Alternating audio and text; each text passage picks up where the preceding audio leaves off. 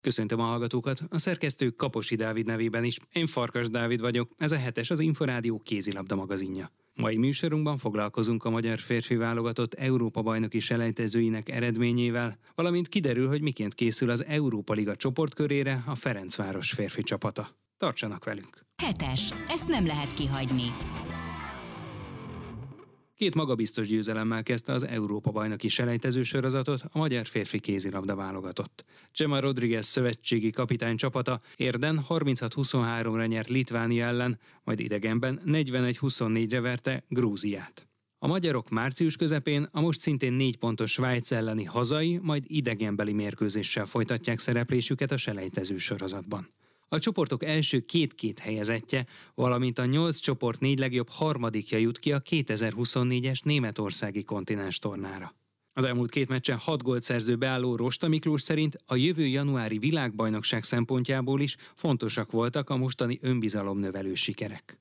A Szeged fiatal játékosával Kaposi Dávid készített interjút. Ez a két mérkőzés szolgálta a felkészülésünket a világbajnokságra is, nyilván tudtuk gyakorolni azokat a játékokat, amiket szeretnénk majd alkalmazni. Mind a védekezésben, mind a támadásban gyakoroltuk a, a taktikai elemeket, és azt gondolom, hogy két jó mérkőzést játszottunk, tisztességesen felkészültünk az ellenfelekből, és szerencsére úgy tudtunk játszani, hogy nagyon szép eredményben mutatkozott meg mind a két meccsen. Leimeter Csaba a mérkőzések előtt azt nyilatkozta nekünk, hogy az is fontos lesz, hogy végig koncentráljanak, hogy nem lehet félvárról venni ezeket a meccseket, akkor úgy látja, hogy, hogy mindezt sikerült megvalósítani?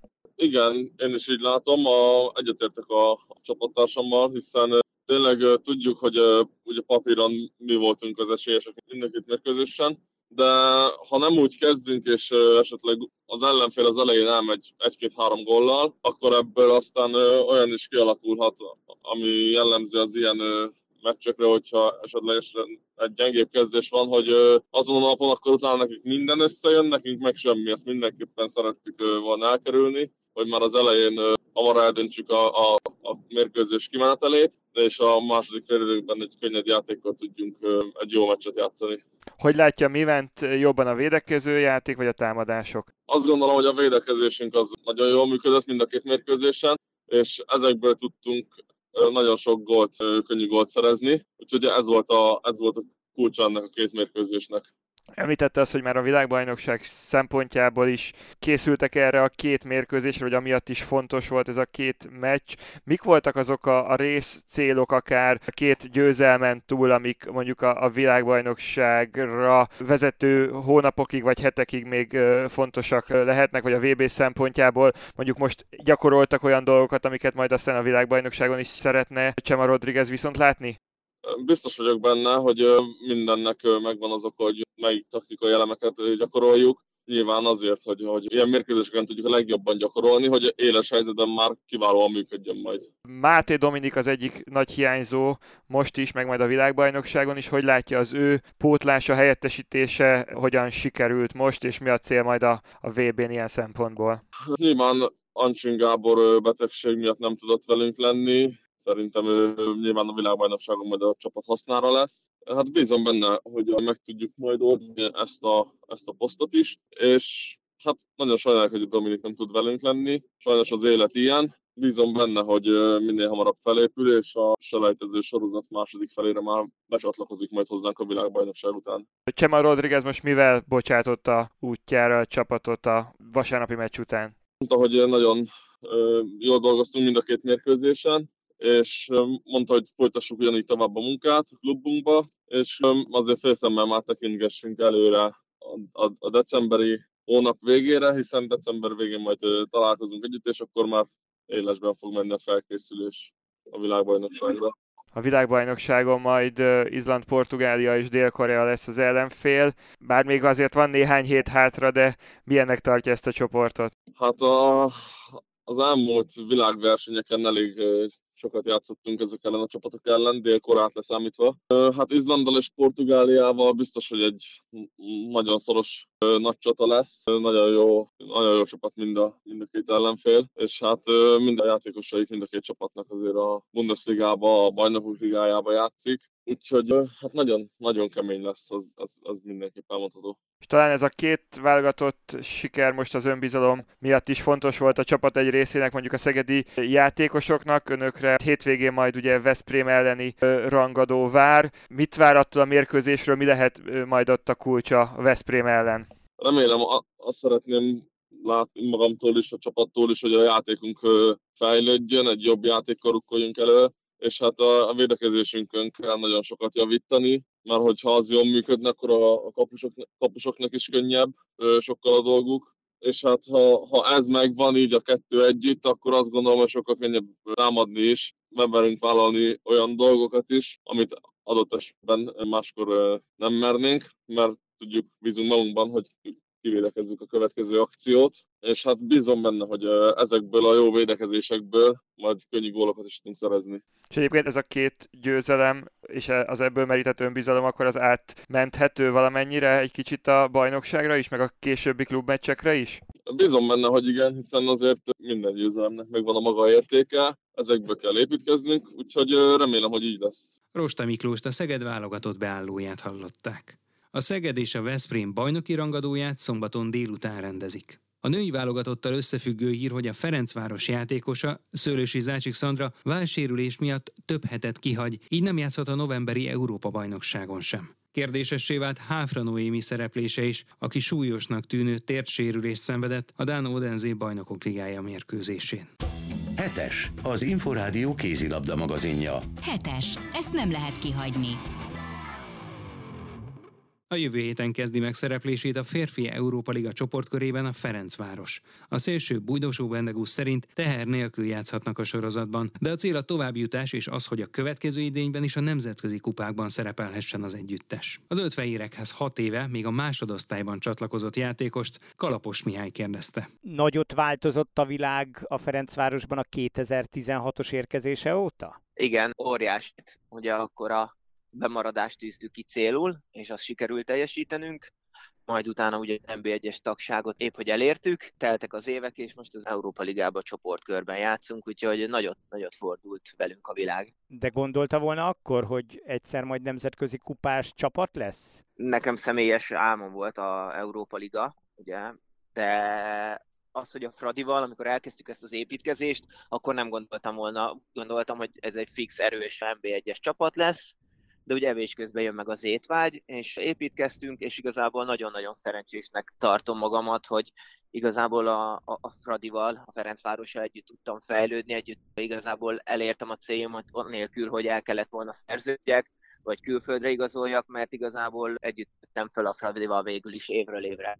Meg lehet azt fogalmazni, hogy az elmúlt években milyen fontos állomások voltak, amíg erre a szintre eljutott a Ferencváros? Amikor a 100%-kal teljesítettük az NB1B-t, az, az egy nagyon jó kiinduló alap volt, egy nagyon jó csapat jött össze, és ugye akkor az MB1-be bemaradtunk, vagy akkor az úgy, hogy volt egy edzőváltásunk, ugye a Adorján Gábort, ha jól emlékszem, októberben cserélték le, és akkor jött a Horváth Attila, mi vele kezdtük ugye ott, a, ott azt a november-decemberi, nagyon fontos, hogy egyből nyertük a meccseket, és nem nulla ponttal mentünk a szünetre, és utána a tavasszal meghoztuk a meccseket, és akkor bent tudtunk maradni, úgy gondolom, hogy ez egy nagyon fontos lépés volt.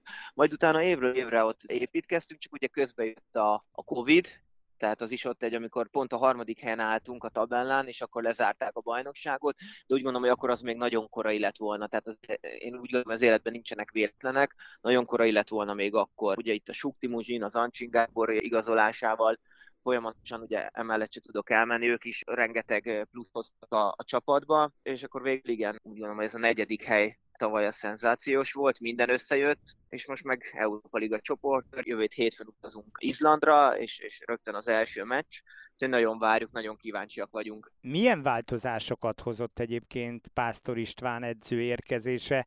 Mennyire sikerült gyorsan az összehangolódás, illetve milyen módszerekkel érkezett? Egy nagyon felkészült edzőről beszélünk, még folyamatosan tart szerintem az összecsiszolódás, meg az összehangolódás, bár taktikai repertoárban nagyon széles és védekezésben egy teljesen új rendszert kér, mint hatos valami nyitott védekezésben, és ez, ezért ez nagyon nehéz, egy fél éves, éves munka legalább, mire mindenki megtalálja igazából a zónáját, hogy mit is kér a, a pista, de úgy gondolom, hogy jó úton haladunk, ezért is tudtuk a két román, szerintem két nagyon jó román csapatot legyőzni, de emellett ugye a bajnokságban is most jönnek a, a nehéz meccsek, és ez a sok meccs igazából segíti, hogy a rendszert hamar megtanuljuk, és ezáltal eredményesek legyünk, de, de egy nagyon izgalmas út, út áll előttünk, úgy gondolom. Lehet azt mondani, hogy a nyáron tovább erősödött a csapat, Balogh Zsolt és Lékai Mátéval. Egyáltalán az ő rutinjuk mennyit számíthat? Nagyon sokat, és igen, óriási értékei ők a magyar kézilabdának tudom a Zsolt is, és a Máté is, mind a pályán, mind a pályán kívül csak tanulni lehet tőlük, és segítenek edzéseken, akár a videózásnál is, védekezésbe, támadásba, egyaránt nagyon jó meglátásaik, és, és úgy gondolom, hogy a Pistával együtt ők hárman hatalmas segítség, meg előrelépés a Fradiba, és a már európai kupaporon, de úgy gondolom, hogy nélkülük ez, ez, ez, ez tényleg csak, csak állam lenne, így viszont azt gondolom, hogy van reális esély, hogy nem csak megmutassuk magunkat, hanem hogy akár pontokat is szerezzünk. Ugye az Európa Liga selejtezőben a Bukarest ellen a hajrában fordítottak, ott mi volt a kulcs? Mindenképp az erőlétünk, és úgy gondolom, hogy mélyebb volt a keretünk. Ugye a, a, keret mélysége az, az lehet nekünk idén egy, egy adó ebbe a kett, szombat kett pénteki terhelésbe, hogy igazából minden poszton két ugyanolyan értékű játékosunk van, és emiatt a, mi jól bírtuk a kint ugye Romániába is a végét, meg itthon is az utolsó 10 percet meg tudjuk nyomni. Plusz az, hogy azért a, a higgadság, a Máté, a Zsolti rutinja, a higgadság, hátul volt egy-két védés,